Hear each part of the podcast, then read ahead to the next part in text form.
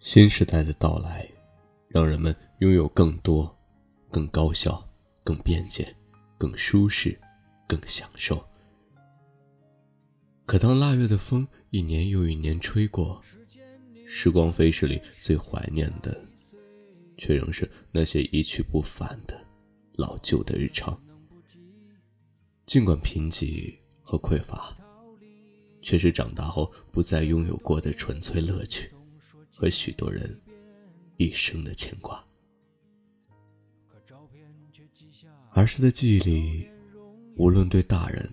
还是小孩来说，过年都显得分外隆重。在我们那个偏远的小城，那个时候的市场最热闹，卖各种货物的店铺门前，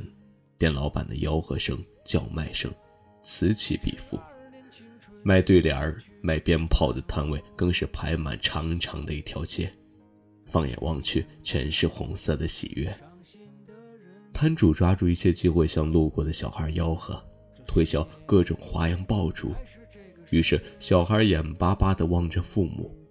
父母就乐呵呵地掏钱。大概因为沾了新年的喜气，那个时候的他们都比平时大方许多。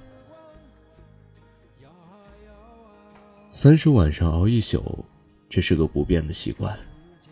从下午开始，负责做饭的人就忙着为晚上能端出一桌丰盛的午夜饭做着准备，其他的人或喝茶聊天，或打牌打麻将，或守在电视前等待着看春晚直播。小孩子们则打闹着跑来跑去，要么在院子里一次又一次地点燃各式各样的烟花爆竹，仿佛不知寒冷，也不知疲倦。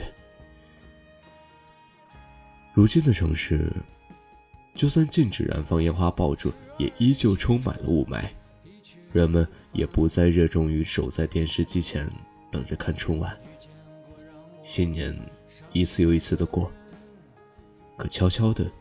周遭的一切都在飞速的改变着。后来我随着母亲和姥姥姥爷去了山东，多年以后再回到小城，曾经到处是破旧平房的小城，已是一座座的高楼拔地而起，再也没有了挨家挨户观看对联和挂红灯笼的乐趣。曾经的露天超市已变成全国连锁的大型商场，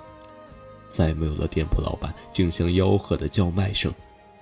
于是年味儿就在那些变化中越来越淡了。但曾经那个小城里的老院子，老院子里过的那些新年，会永远在我记忆的深处，就像锁在不同抽屉里舍不得丢的杂物，有些经过归档，有些无法分类，就那么一起掺杂的搁着，随着岁月的堆垒而尘封。当某日不经意地打开一个抽屉，那些被忘了如同隔世般的记忆便又猛然回魂，有了温度、呼吸和生命。